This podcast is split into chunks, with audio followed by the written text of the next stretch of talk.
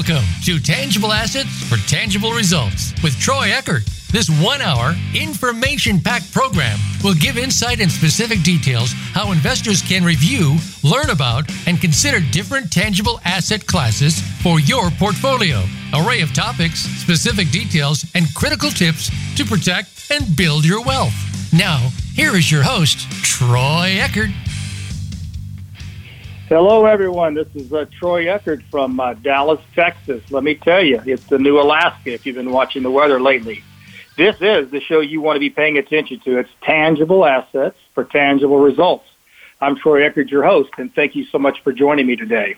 Remember, at any time during the show, you're more than welcome to call the live line at 866 472 5790. Again, 866 472 5790.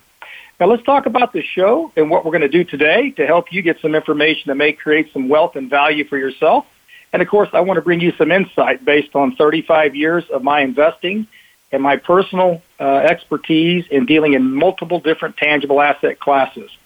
First off, let's talk about the show and what it was designed for, because I want you to know there's so many shows, so many podcasts, so much information. There's great speakers, great hosts, and everyone has their different angle. My angle is very simple. I've had the luxury of three and a half decades, over 35 years, dealing with nothing but millionaires and individuals who have made themselves very wealthy as entrepreneurs.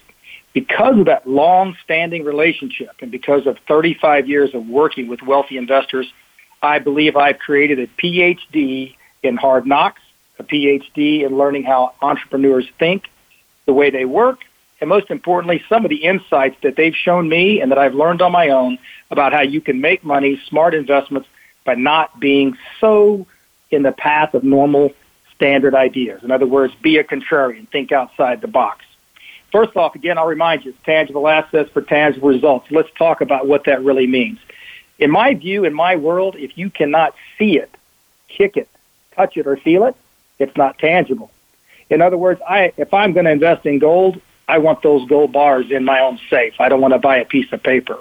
If I'm going to invest in real estate, I don't want to buy into a partnership or an LLC. I want to own that piece of property myself. If I'm going to go buy producing valuable mineral rights, I want to own those where I know I have deed and title so that way I know for sure they belong to me.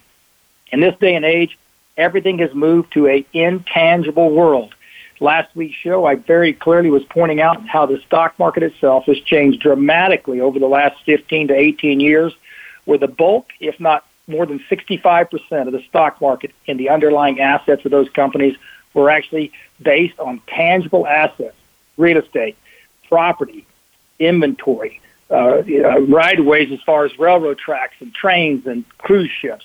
It was all based on tangible assets that if the company were dissolved, those in fact could be sold off to repay their equity partners in any debt. Today, we fast forward, now we're in a digital world. The value of the stock market's up to almost $30 trillion and growing by the day, and about 75% of the stock market value today. If you had to liquidate those companies, minus their trademark and maybe some blue sky, it represents about 75% being intangible, things you could not go to a bankruptcy court, liquidate, and get that much money for it based upon the intangibility of those assets. All right, let's talk about what the show's going to do and what we hope to get accomplished today. First off, the idea that I had in tangible assets with tangible results or for tangible results was that so many of us watch real estate transactions and oil and gas exploration and other types of areas where you see uh, opportunity but you can't quite get your head around it. My opportunity for you is to share some of my life, real life examples of things that I've been through and projects that I've undertaken with the idea that you too can maybe start with your own decisions and your own process going forward and start learning how to make money and make smart decisions and also maybe how you can also raise some outside capital if that's what you're desiring to do to bring in some partners with you. Okay. So first thing is I want to provide you with some investment ideas. I want to tell you about some things that I think can be very sensible. Uh, many of us have a lot of time on our hands. We're thinking of other ways to create wealth for our families. And so these investment ideas can stimulate your brain and give you some things to think about. I want to provide you some unique insight Uh, one of the advantages I've had is I owned an investment company for 22 years, and I've been in the investment world since 1985. And let me tell you, there has been some magnificent changes. There has been some difficult changes. But when it's all said and done, all those positives and all those negatives rolled up into one big industry, which is the investment world, it gives you a lot of insight about how things can work and some of the pitfalls you want to avoid. I want to help you create an opportunity for yourself. I want you to think about the ways in which you can maybe take some of your current assets, maybe some of your current income, maybe some of your current time, and start to figure out what you might be able to do on your own to create some value by focusing on tangible assets. And then last but not least, I want to stimulate your imagination. You know, that's one thing that I've been so blessed with my entire life is that uh, I'm that kind of guy that uh, I'll give you a good example. I'm that kind of guy that when I first met my father all back in the 1980s and I was dating his oldest daughter, uh, he took me out to his deer blind one day and he said, we're going to go out to the deer lease, Troy. Have you ever been out there before? I said, well, no, sir, I've not. I've never been deer hunting in my life. I was about 18 years old. He said, well, it's real simple. We've got a 3,000 acre ranch that we've leased. We have different deer blinds that are positioned all over the deer lease, and we've cut little paths for the deer to and the animals to flow through called senderos. Uh, what we'll do is we'll each take a spot in the morning. Uh, we'll get there before daylight comes up. We'll allow the animals to come out and begin to feed, and then you'll have a decision to make as to whether or not you want to hunt one of the animals or whether you just want to be out there as an observer. I said, okay, well, you know, that's fine, but just like this show, tangible assets for tangible results, what am I looking for? What is the idea scenario for me to look at when I'm going deer hunting? He said, well, we're looking for deer that are going to be basically, you know, 150 pounds in weight or bigger. We're looking for deer that are going to have, you know, eight to 10 points or more on their, on their rack. And you're looking for one that really has a beautiful display to make it worthwhile. Because obviously you're going to use the meat, but you might as well hit something that's going to make sure you have a nice, beautiful trophy to put up on the shelf. I said, okay, sounds really good. So I get in the blind. It's 5:30 in the morning. I wait for the sun to come up, and I'm sitting almost like at a four-way dirt crossroad and all of a sudden animals start coming out around daylight. And before I know it, within the next two hours, at any given point in time, there was probably 20 to 25 big buck deer that looked exactly like my father-in-law had described. So I didn't shoot anything that day because I wasn't quite sure how to disseminate from one from the other. Kind of like investments. Sometimes you get so many investments on your table, you're thinking, well, which one is the right one? Which one has the best attributes? How do I determine one's better than another? Surely they can't all be the same. So my father-in-law picks me up and he says, okay, Troy, well, how'd it go? How'd, how'd your hunt go? I said, well, to be honest with you, I felt like you're playing a joke on me. I said, because you described what I was looking for. You told me it was a little difficult. You told me I had to be very select. But when the whole process was over, what did I find? I found there was 20 to 25 that met your description. So how in the world, without having hunted before, do I know the right one? I said I felt like I could have literally jumped out of the deer blind and, and maybe stabbed him in the back or rode on. And he laughed and said, "That's the difference. The difference is when you have sat in deer blinds and you have been deer hunting multiple times, you can look at 25 deer and all 25 in your mind." You can rank and you can decide which one is the right one to go after and the ones that you want to leave alone. Well, I always think about little things like that in my life because I think about how those little analogies make a lot of sense when it comes to investment world somebody might tell you, you know, hey, let's go buy rent houses. Well, man, that's a big, broad statement. When you think about rent houses, it could be all over the board. Like, what does that mean? Does it mean I'm going to go buy uh, condos or duplexes? I'm going to buy, you know, small homes, big homes, large homes in poor neighborhoods and wealthier neighborhoods. It just really has a lot to do with what the description is. So one of the things that's most important for you, for me, or anybody that's making investments is when somebody gives you a big, big class and they say, hey, listen, we want to talk about uh, intangible or tangible assets. That's, that's a mouthful. That's, a, that's an entire encyclopedia covering multiple opportunities, and so we need to dissect it. So today's show, I thought what I'd do is I would just really hone in on one area that many of you have either thought about, maybe some of you have actually made investments in this area, or maybe you've always wanted to make investments in this area, but you haven't done so. So today's topic is simple. It's land development and attracting investors. Now, some of you may be on today's show and you may listen to it and say, well, I'm really interested in attracting investors. Some of you may say, I don't really need any investors. I have my own money. I just want to know about land development. Some of you may say, I've already done land development, so it'd be interesting to see what Troy has to say that maybe could be of added value. Well, the truth of the matter is, is that no matter how many times you've been involved in investments, no matter how many times you've done something in particular, the fact is you can always improve and you can always get better. Uh, the reality for me in land development is is that I believe I have had enough experience in land development to know the basic uh, information, to know the basic pattern, to know the basic steps. I know, and I've been through uh, several different land developments that have given me some great lessons on how to share with you some of the things you can take advantage of, and hopefully some of the things you can take away as being uh, pitfalls that you might want to avoid. So I'm going to go through a few examples today, and I'm going to basically give you some information I think will help you understand a little bit about uh, land development. And at the end, I'll talk to you about how you can attract investors. And as most of you may or may not know, uh, my entire career uh, has been involved in investments. I started off as a licensed broker. I worked for a small firm in Dallas, Texas in the 1980s. I then subsequently owned my own brokerage firm in the 1990s, and I had that firm up until the early 2000s. Now, what I do is I manage my own office, I manage my own assets. I deal with only qualified accredited investors, which means all of my clients have a million dollar of investment capital or higher. My clients range from two and a half million dollars in net worth up to two billion dollars. So when I look at the investments that I make, my first thought is I'm always looking for the investments for my own account and I'm looking for the areas that I want to invest with my own money. It's really, really important for you to know that in this case, this show, what I'm going to do is I'm not asking you to invest. I don't even want you to invest. What I want you to do is know that I'm doing this because I believe that there's synergy in like-minded people.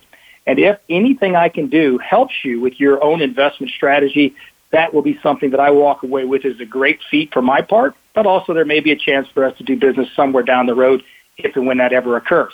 So let's talk about raw land development. Now, that is, again, I said, a large subject. Raw land development, as it's defined in my mind, simply says it's the, it's the movement of undeveloped land to another category of use. It's going to be repurposed. So let's, let's take something real basic. Let's slow down just a second. Let's talk about something real basic. Let's say that you live or you drive through a neighborhood and it's all made up of single home residential lots. And let's say that you've been driving through this neighborhood for four or five years and you notice, wait a minute, it appears that there is a few homes in this neighborhood in which there is a home, but it's sitting on two lots. Maybe it's a really old subdivision. Maybe it's 20, 30, 40 year old houses. But when you drive through it, you notice that most houses are on very simple side by side lots with not any extra room. But occasionally you'll see that second or third lot out there and you think to yourself, well, that guy's got a nice lot. Well, land development is repurposing it. So it doesn't mean I have to take a bulldozer. It doesn't mean I have to go in and change the dirt. It doesn't mean I have to do something dramatic. It could be something as simple as pulling up from the courthouse records, going online, and recognizing that that homeowner effectively has possession of two lots. They just happened to put it into one physical residential address. So when the development was taking place, somebody decided they wanted more elbow room. They didn't want a neighbor right next to them, and they acquired two lots. Well, now here they are, 10, 20, 30 years down the road. Maybe it's the second, third, maybe it's the 10th owner of that house. And they might not even realize that when they bought that home, they actually had a physical lot that was pre-approved when the subdivision was put together that could in fact be a separate single lot that somebody could build another home on.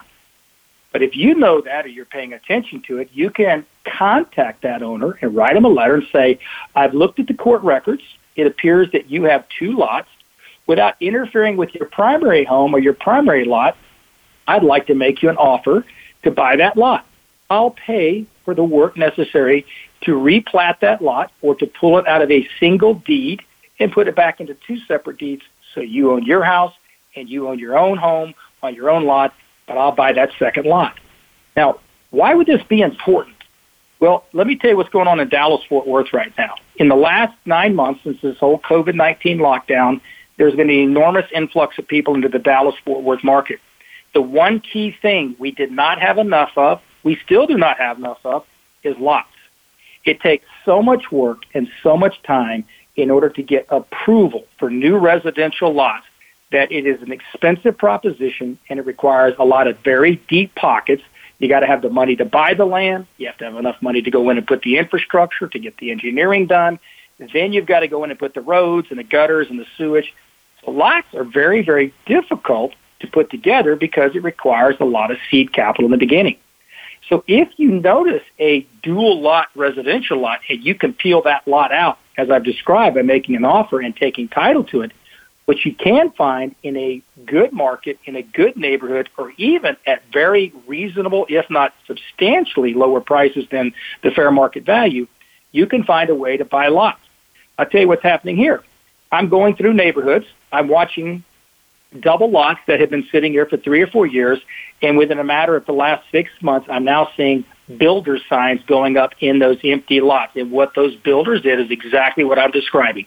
They went through all these established neighborhoods that have been here 10 or 20, 30 years, and because there's such a shortage of lots, these builders are going in making very good, very strong offers to buy the lots with the specific intent of building brand new homes on those lots that are already in developed subdivisions. Now you say, well, that's easy to see because everybody's doing it, the market is hot. But let me tell you something. Where I'm living is in the, the nicer part of Dallas Fort Worth, but you can do this across the entire Dallas Fort Worth Metroplex, where you can go into any development, any subdivision, covering the entire area of Dallas Fort Worth, and because of that, you almost have an unlimited amount of opportunity. It just really has to do with your focus, where you feel comfortable, and of course, it has to do with how much money you have. In my neighborhood, these guys are trying to go after three and four hundred thousand dollar lots. In other neighborhoods, you might be picking up a lot for ten or fifteen thousand dollars. Now, why is the person going to be motivated to sell? Let me tell you why they're going to sell. They're going to be interested more often you believe. They're going to be interested in selling because when they acquired that home and it had a double lot, of course they were excited about having an oversized lot. They didn't physically understand that that lot could in fact be peeled away and sold off as a partial asset, which they could then use the proceeds of that sale to reduce their mortgage amount, to pay their mortgage down, or use those proceeds if their mortgage will allow them to do so to pay off other debt. So a lot of these larger developments, these these established developments around this Dallas Fort Worth area, and I'm sure it's all over the country. What people are doing is they're recognizing it is a very very frothy market. The land that they bought is worth a lot of money, and so now what they're doing is they're cashing in, knowing they can use those dollars today to pay off debt or pay down their mortgage. So I believe when you think about raw land development, that's just one example. Now, raw land development that you think about and I think about is buying 20 acres of land, going in and having entitlements done to that land with the idea that you can turn around and increase the value by repurposing it. Now, let me tell you what I like about raw land development. Raw land development has always been, I mean, it's just an absolute fetish for me. I mean, I love it. Uh, I'm kind of a, uh, I, I like to see beyond the clouds. I like to see beyond the fog. And when I think about raw land development, it gives you the ability to open a brand new box of Play-Doh and say, I can make whatever I want to make as long as I know I can afford it. You could take a piece of land and turn it into a mobile home park. You could take it and turn it into a apartment complex. You could turn it into a residential development. You could turn it into a high-rise building. The idea is depending on where you're looking for the land, what the rules and regulations of the municipality or the area that you're in calls for or allows based on zoning, and it also has a lot to do with how much money you have. So what I like about raw land development is the following. You can be a salaried employee, you can be a entrepreneur, you can be retired, or you can be fully employed. You can be a female or male, you can be old or young. There is an unlimited amount of raw land opportunities in any location that you're living. I don't care if it's from East Coast to West Coast, municipality or rural property raw land development is available in abundance. There is no inhibition, there's no restrictions from you being able to do that. There's no licenses that I know of that are required for you to go out and make offers or to buy land or to look at land with the idea of repurposing that or changing the current status of land into something of a greater, higher value. So here, let's, call, let's recap that. I have unlimited amount of opportunity. I don't have to have a license. I don't have to have all this special college education. I don't have to be an engineer. I don't have to be an architect. I don't have to be a land planner. I just have to be an individual with enough foresight and enough time on my hand to recognize the value of going out and looking for land that can be bought, acquired, redeveloped, and a nice, handsome profit can be on the other end. I like the fact that raw land has a low barrier to entry. Again, using my example earlier, I could go in and find the double lot and buy a lot for ten or fifteen thousand, fifty thousand dollars, whatever that number may be, knowing that the true value of that lot may be double or triple that amount because there is no more lots available in that neighborhood. So if you can find a fully developed neighborhood and people want to live there and they can't figure out how to get in there, most people are not smart enough. They don't take the time to learn. They don't know they can go buy that lot and turn around and resell it for double, triple, or quadruple the price they paid for it. That's a big advantage for you and I by having that kind of awareness of raw land development. Um, I also want to point out size does not matter. Contrary to the belief, size does not matter. I don't care if you're looking at a single lot or if you're looking at a house sitting on 10 acres. The truth of the matter is, is that the size of raw land you look at has a great deal to do with how much money you have, how big a bite you want to take, and if you have access to any other capital or equity outside of your own personal financials or finances, because if you do, it's a game changer. I mean, if you can go buy one lot at a time, you can make a great, handsome profit again and again and again. But if you notice there's a larger opportunity that's beyond your own financial reaches, you may have to find some outside investors, which we'll touch on at the end of the show. Um, I want to tell you this too, that there is, in my view, on a rate of return, on a percentage of value that I get in my raw land development experience, it's been very, very profitable. I really like what raw land does. And of course, in real estate, we kind of have three categories. We have raw land development, which most uh, real estate investors consider that to be the highest risk, uh, most uh, timely aspect of real estate because you're buying land with the hopes of acquiring it, changing its purpose, maybe getting it annexed or getting some rules changed on it. That's a lot of risk. And you're doing it with the idea of once you get all the entitlements in place, then you have to figure out how to sell it. And that can be very daunting if you don't have a game plan in mind.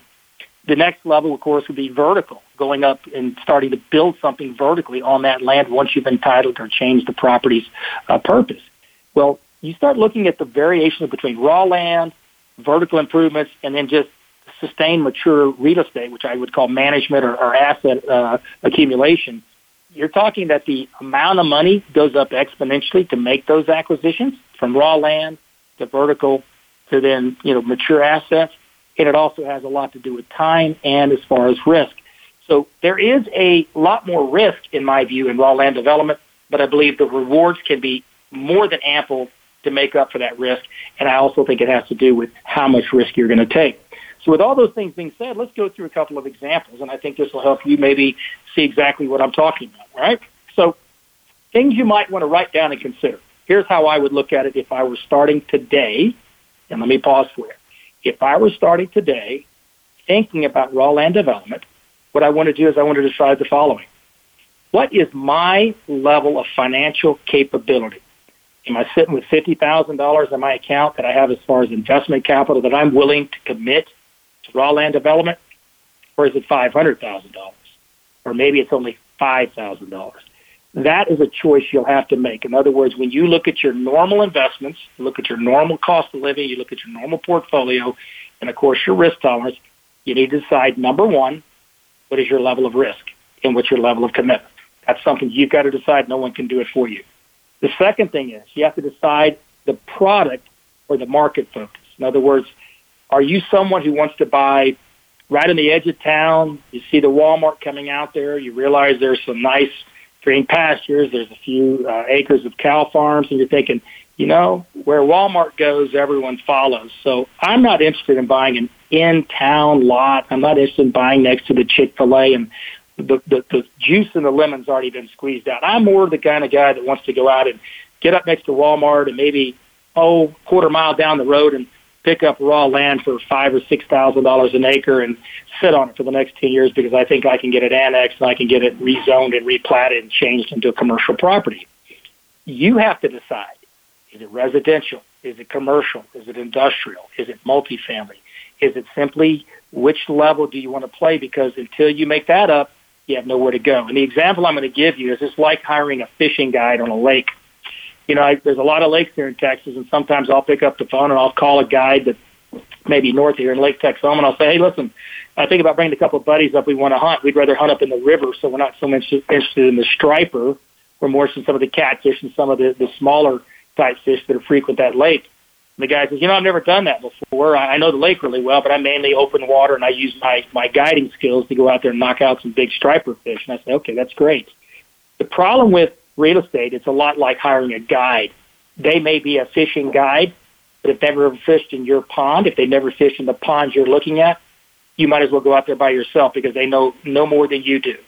So when you start to think about your product, you also need to think about your market. Where do you want to be focused? I'm always traveling. I'm always driving. And every time I pass by these other towns throughout Texas, Colorado, and the Southwest, I always think about there's a building, there's an asset, there's something I should look at. And I always come back to the same conclusion. I don't know what I don't know. So for me, looking at tangible assets, part of that tangibility is I have to be able to see it, touch it, kick it, and feel it. The further a property gets away from my home base, the further and more difficult it gets away from my home base, the less I can see it, touch it, kick it, or feel it. It increases my risk.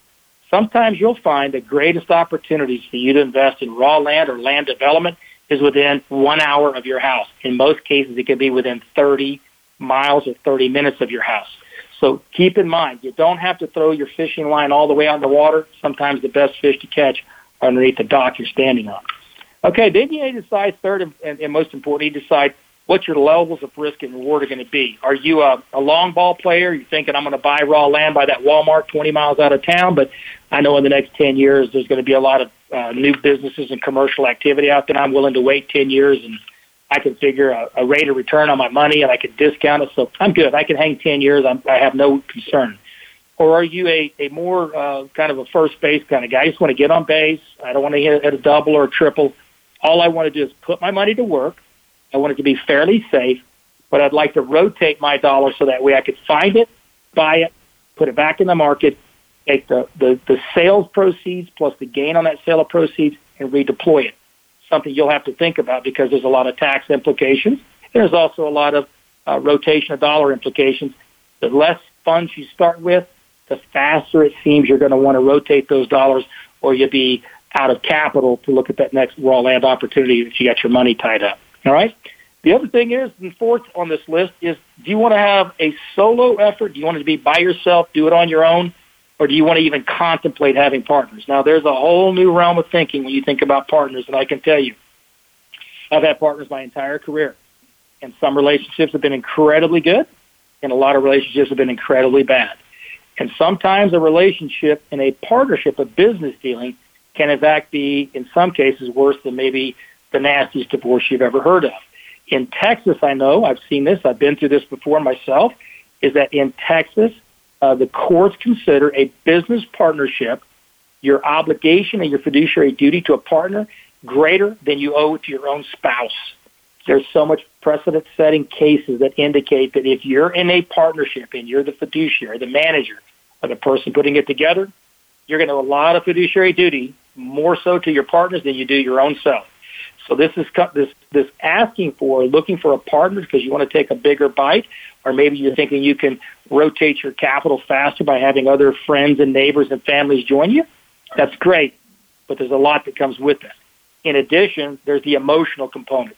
There's the I've got my brother-in-law in this deal. I've got my mother, and I can tell you just hundreds of different ventures where I've seen individuals bring in family members and they brought in friends and buddies and high school friends and et cetera, and they have regretted every minute of doing it. Now that just depends on you. It depends on how you structure the venture, and of course, it depends on the type of people you're friends with and the type of family members you have. And so, last but not least, I think we got to get down to a real story. So, I'm going to take a pause. I want to restate what we're doing here. The show is about tangible assets. It is about something you can see, touch, kick, or feel. This isn't a stock trade. This isn't buying a public real estate investment trust. This is not buying into a partnership. This is you, if you have this in your nature, this is you saying to yourself, you know, I have a lot of spare time. And in that spare time, I'm looking for different ways to use my skills in order to improve my family's net worth and improve my financial position. Now, I, I mentioned this in last week's show, and as you guys get to know me from week to week, you'll find out I mentioned this last week, and it's the truth. My wife calls me a proverbial putzer. What is a putzer? Well, I used to ask her that when she called me. I said, "What the heck is a putzer?" She said, "Well, a putzer is somebody who doesn't really have any intentions on on doing something. They just kind of putz around. They just kind of stay busy. They're always looking and gawking." She says, "When I drive down the highway, it's not that I'm texting on my phone I spend more time looking out the window at for sale signs and signs of buildings and different businesses. And I spend a lot of time calling on those signs, asking people how much you're asking for that commercial lot. What are you looking for for that building? Are you selling all that property or some or part? And she said, you know, if I send you for a gallon of milk, you're gone for 45 minutes to an hour. You don't just run up and get a gallon of milk, you're gone. And so I know if I want a gallon of milk for Saturday morning's breakfast, I better give you an hour's head start because you're going to take an hour to get back. And she says, what do you do? I said, I putt. I go down different streets. I go down different alleys because you never know when that property that you've been looking at, which you really think is a great corner location or is a great double lot, you never know when that sign goes up that says for sale by owner or for sale with a new listing and you call it and you can't believe the price they're asking is so low. You can't believe that what they're asking is so below fair market, fair market value. So I'm going to use an example of that for you. And here we go. I want to tell you that I've done about three or four large developments on my own. Um, I learned a lot of lessons in those. I've done a lot of small ventures in real estate. I've done thousands of ventures in oil and gas exploration. I bought into many projects with two or three hundred oil companies, all the way from Exxon on down. Um, I'm involved in massive pipeline investments. Uh, we own the second largest pipeline in a collective partnership in the Gulf of Mexico. I own uh, hundreds of wells in North Dakota and interest in hundreds of wells in Oklahoma. So I have a, a broad expertise or experience in land, mineral rights, entitlements, uh, deeds, trust, uh, cloud on title, all the things that are necessary for successful real estate transactions. But because I'm such a putzer, I find myself in a position of always looking around thinking about the what ifs. What if that waiter station was at a different location? The three tables that are sitting around that waiter station that nobody wants to sit at because they don't want to sit there watching waiters fill glasses with their rears facing the table. What if they changed that station so that way the front of the station was flipped around and now you have kind of a wall it makes those three tables a little more personal and isolated. It's exactly like when I sat in that deer blind. After the second or third time, my father-in-law takes me to that deer blind and I come out of the deer blind about 9:30 after two or three hours sitting there, and he says, "Well, what did you think? How'd the deer look today?" I said, "Well, I don't know about the deer, but I came up with a new idea." He says, "Oh, great. What kind of idea did you come up with?" I said, "Well, I realized sitting in this deer blind that if you've never been deer hunting before, this blind is all designed incorrectly. The door swings the wrong way. The hinges are not on correctly. The uh, the the leftover bones from the mice that the owls have eaten are crunching, making noise. It scares the deer. And I went through this whole litany of items that I felt were wrong with the deer blind, and I said, I'm going to come up with the Eckert hunting pack. And in that pack is going to be everything in all one big pack that you can grab as a brand new hunter. It's everything you need to sit in that deer blind. And so he said, okay. And he just looked at me that look he's given me for 35 years and he said, okay, you can't just sit in a blind. You always got to be thinking about the what if. The what if is how I've made a lot of money. The what if is what brought me a lot of opportunity. The what if is what you got to be doing in your life. You got to say, what if I bought that lot? What if that guy would sell that extra lot he doesn't know he owns? What if that piece of land it looks really really good? What if it was actually being sold at a price below market? So this brings you my my what if, right?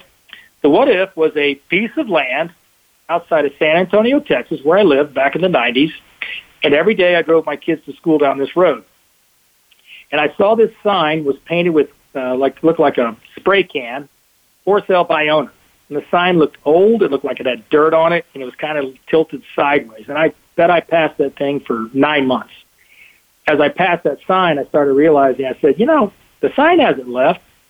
Maybe the guy or the person still has it for sale. Maybe it's a good deal. Who knows? The fact they're selling it by owner tells me they don't want to pay a real estate agent. Maybe they owe too much on it. They owe more than it's worth. Maybe they just refuse to pay a commission to a real estate agent. Who knows? But I'm gonna I'm gonna dial the phone and talk to him. So I dialed the phone. One of the nicest guys I ever talked to, and I just said, you know, I don't know anything what I'm doing. I said I was looking for some real estate to possibly develop. Uh, the town we live in is starting to boom. People are looking for residential lots. There's not a lot of residential lots. I've been looking for a residential lot to build a new home on. Could not find any. Prices were going up. So I said, I called you to find out what you want for your property, how many acres it is, et cetera. And the guy says, well, why don't you meet me out at the property? I only like to talk to people face to face. I said, great. So I drive out to the property. I meet him on his property, and he starts to give me this story. And he says, "Hey, let me tell you the history of the story. It was my wife's ranch. She had all the horses out here. She passed away of cancer. Now the land is being left in a trust for our two kids. So I used to be in raw land development. I know what value the property has. I know what somebody can do with it. I'm asking a fair price. I said, well, why hasn't it sold yet? He goes, because nobody wants to pay a fair price. What they want to do is come in here and chisel me down five hundred, a thousand, two thousand dollars an acre.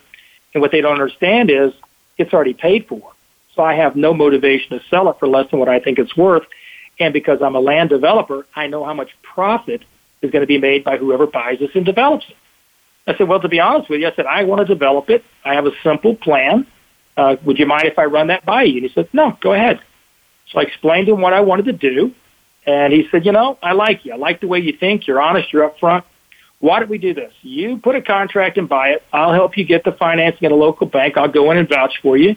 And between you and I, I bet we can get this land sold to you, and I bet you can make a really nice development. So we negotiated. So it was 160 acres, 160 acres of beautiful flat land in the Texas Hill Country. I paid just at $2 million for it. Now, for me, I had to decide, like you, do I need a partner or can I do it on my own? I thought, well, I've got enough cash that I can put down enough equity that I can get local bank financing because at that time all the banks knew what the land was worth and they knew darn good and well I was getting it at or below market and they also knew that if I defaulted they could go sell the land in a heartbeat. So the bank felt very comfortable with the collateral which was the land. So I buy the land and it was about two million dollars and by the time I put her under contract, the guy selling it said, Now here's what you need to do. Go ahead and get you a local engineer, a land planner, a guy that can move dirt that'll actually do the roads for you. But I want you to quickly get down to the county, and I want you to get to the city because it's in the city's area of, of, of extraterritorial jurisdiction, ETJ. I want you to get with them and tell them this is what you want to do, and ask them, what do you think of the idea, and do you see that you're going to cause any delays because there's anything in particular that you want? So I went to the county, I went to the city. I said it's 160 acres. I want to turn this into two and a half to 15 acre tracts. I don't want any high density. I don't want it to be a large tract home builder. I want it to be luxury homes, and I want the average price of the homes to be seven hundred fifty thousand to two million dollar homes. This is what I envision, and I may in fact buy one of the lots and build my own new home here. They said, "Great. The only thing we'll tell you is if you don't ask for any variances, there's no problem." Now, what's the variance? The variance means that there's rules and regulations set up for the land that's being managed by the city or by the county. And when you start asking them to change those basic applied rules, it's a variance. The more variances you ask, the more time it takes. And I went in and said, okay, this is what I want to do. Will there be any variances in this particular property? And they said, no, there's not. It's a very simple plan. It's exactly the product we want. We want to attract this kind of homes. We want to attract this kind of families. We want to attract this kind of value as far as the tax base goes.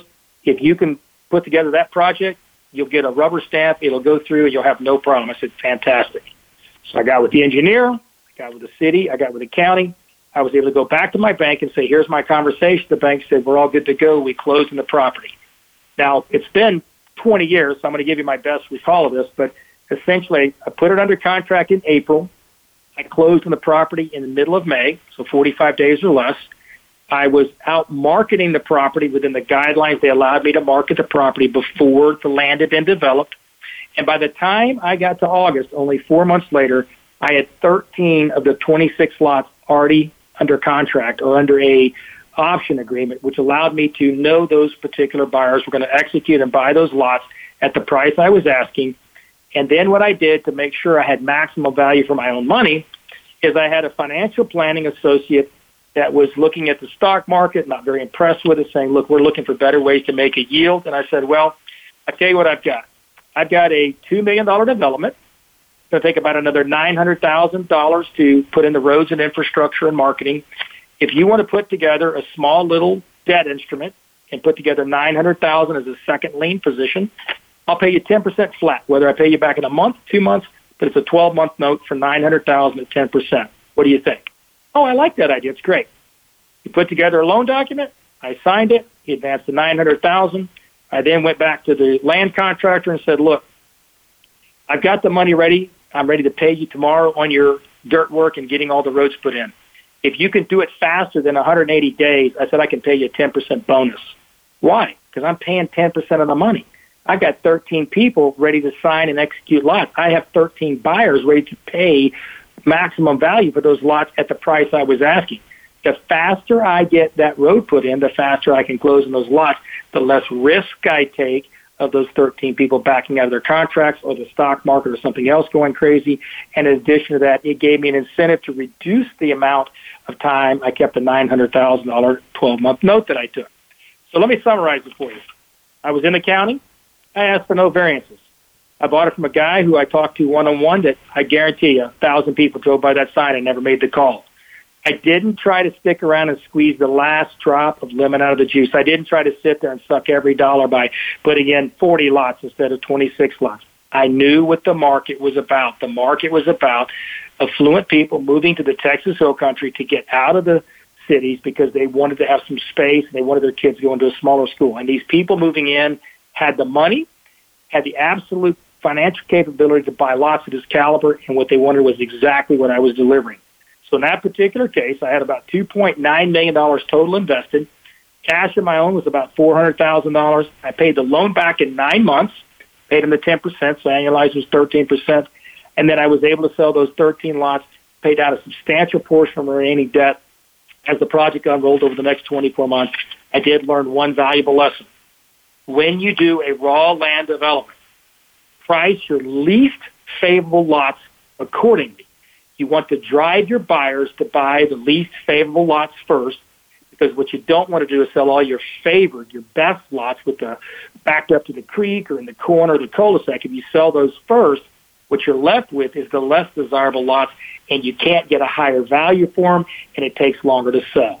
In raw land development, the two things I learned was A, make sure you price your least favorable lots best. So you can move those lots, create some activity, and reduce your capital exposure.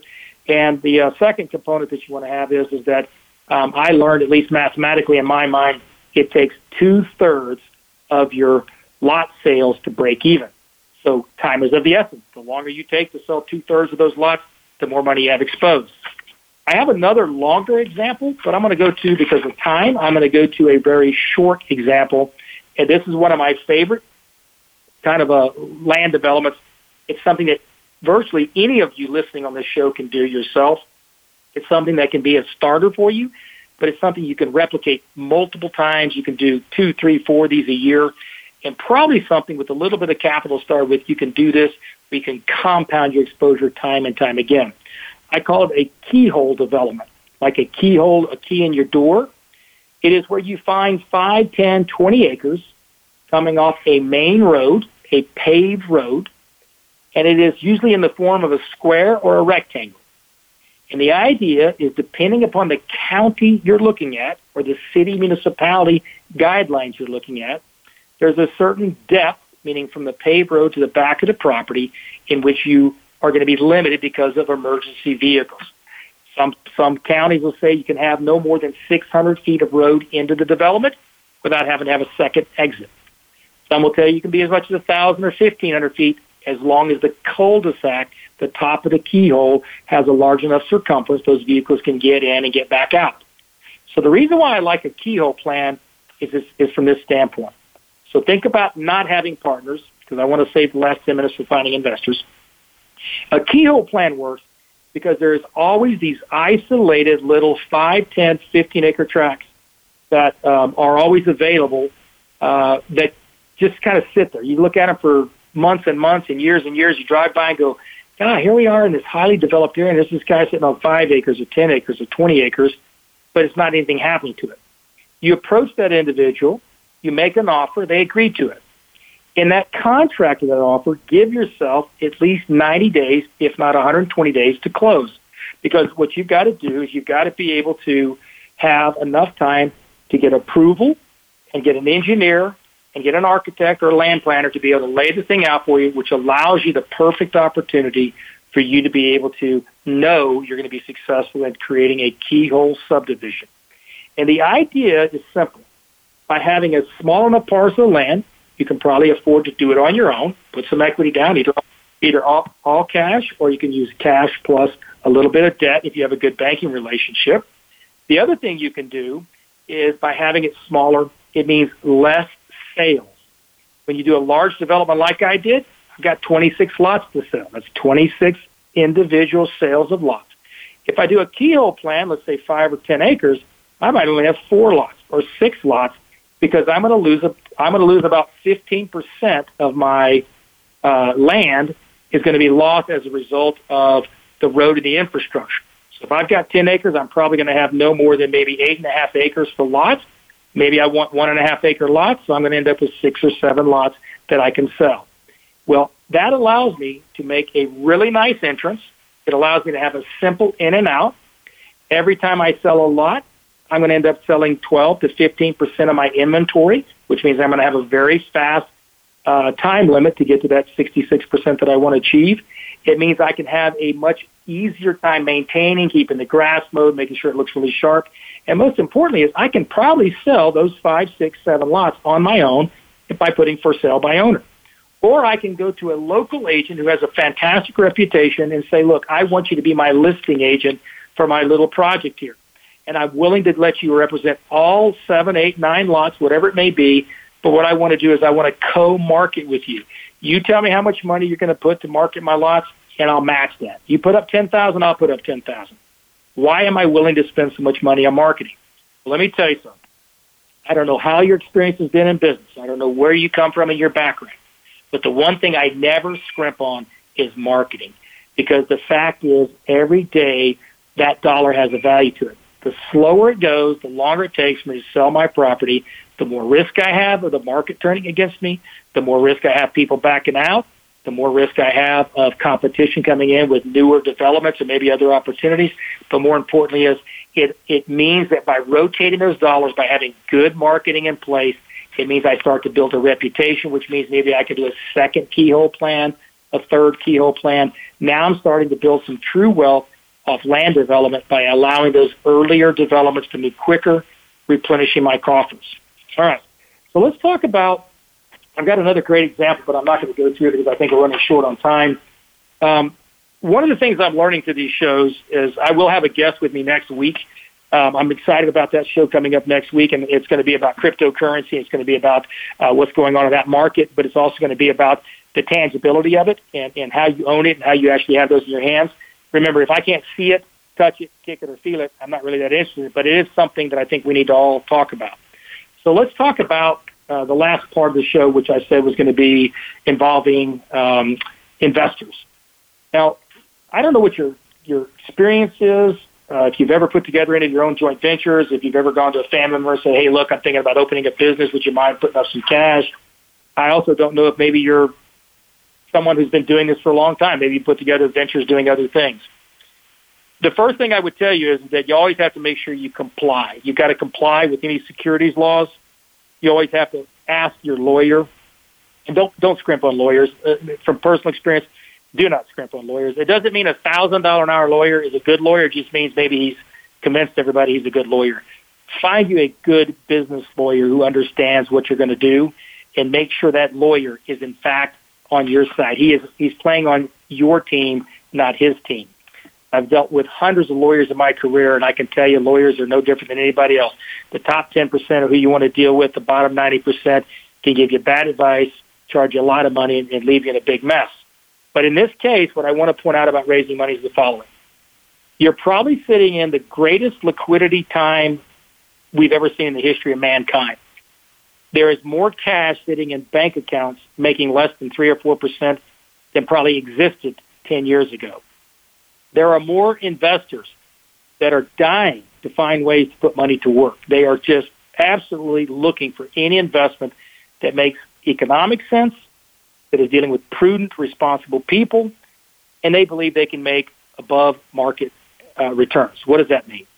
Well, the standard is always 10%. Everybody says, oh, I want to make 10%. I want to make 10%. The truth of the matter is, is if you're going to start to raise money and look for partners, the first thing I will tell you is make sure that you structure it correctly before you even talk to anyone. Think about what you want out of it. I always believe in OPPM, other people's money, OPM, other people's money. It's a great concept, except one thing. You have to put your partner's money first. So if you're going to go talk to somebody about investing in some land or raw land development with you, the first thing you must consider is what is it that you're going to tell that potential partner investor about the structure of the deal that would allow them to think seriously about putting money into your venture alongside you.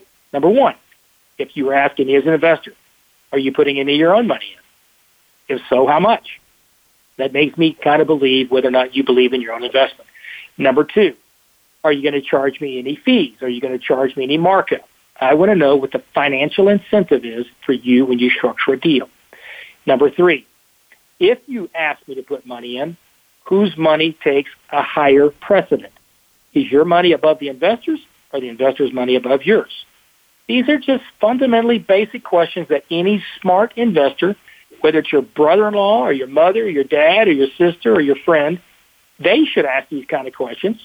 Most people don't know to ask those questions or they don't think past the excitement or euphoria of being involved in a land development. And I think you ought to ask yourself a question. Are you going to be the type of person that's going to ask partners to join you where you put your partners first at the feed trough? Are you going to make sure that no matter how the deal turns out, good, bad, or indifferent, you're going to make sure that they have a higher seat at the table than you do when it comes time for disbursement, sales, or return of capital? These are all fundamental ideas you must have in your mind and stand behind from the minute you begin to talk to somebody about their own money, about outside money. Um, I also believe that you should have a fair equity arrangement. So in my career, I've always put money together for different ventures. I always put money in every venture that I do. I always ask investors to be aligned with my interest, and I always ask them or let them know their money will take a higher seat at the table than mine. Why? They're counting on me. They are relying on me to give them the right answers and lead them in the right direction. So let's just use an example. Let's say you found a 10 acre tract of land. You want to do a raw land development. It's $200,000. You know you would rather just pay cash for it so you didn't have to mess with the banks. You say, look, I'm putting in $50,000. I'm looking for a couple of additional partners to put up the other 150000 Maybe your brother-in-law, the dentist, says, I'll put in 50. Maybe your brother puts up 50, and maybe your uh, buddy at work puts up 50000 So now there's four of you. You must be clear it is your venture and that you must make the decisions. Four people cannot make a decision. They didn't invest in order to make the decision. They invested because you should have already had the decision on the raw land, why you're buying it, what you're paying for and where you're going with it. Once you've got an idea, put it in paper, talk to your lawyer, make sure it complies with the laws. You then submit those agreements to the three parties. Say, now here's how we're going to do this. We're going to put the money in. I'm going to do the sweat equity. I'm going to provide you a preferred return or rate of return, 10% on your money. You get the first 10% off the off the sales proceeds or distributions after we develop the land. After that, we're going to have some kind of a an equity arrangement. What does that mean? It means that you're going to get your money back and the 10% preferred return in my example. But once that's happened, I, the guy who brought the deal together, I'm going to start earning an increased equity ownership as a result of execution. I'm going to make this thing execute. And because I've successfully executed, I deserve to be rewarded with some financial gains above what I invested. I'll get my 25% of profit because I put in 25% of the money. But now I'd like to have a little bigger slice of the equity because that's what motivates me to go find projects like this and invite investors like yourself. So every every deal has its own terms. In my view, the person putting the project together when they successfully execute has every right to ask for additional equity down the road. The thing, the thing, the thing you want to always keep in mind as I'm wrapping up the show today is raw land is a great investment. You can pick it up from any size. It's not geographically limited. You have to decide how much money you're going to put for yourself. You definitely have to decide if you want to put investors in or you want to do it with your own money. These are not hard things to think about. This is just taking out a piece of yellow notepaper and start writing it down, deciding what you're going to do. Anytime you have questions about items like this, feel free to call me live here at the show, 866-472-5790. You can always call me at my office at Eckert Enterprises in Dallas, 800-527-8895. All I want to tell you today is I always enjoy bringing this information to you. And again, this is Troy Eckert. I'm the Texan who wants to talk to you about tangible assets for tangible results. I look forward to it. I'll see you next Monday. We'll talk about some great subjects going forward. And if you want any follow up, call me anytime, anywhere. I look forward to my friend. Stay safe.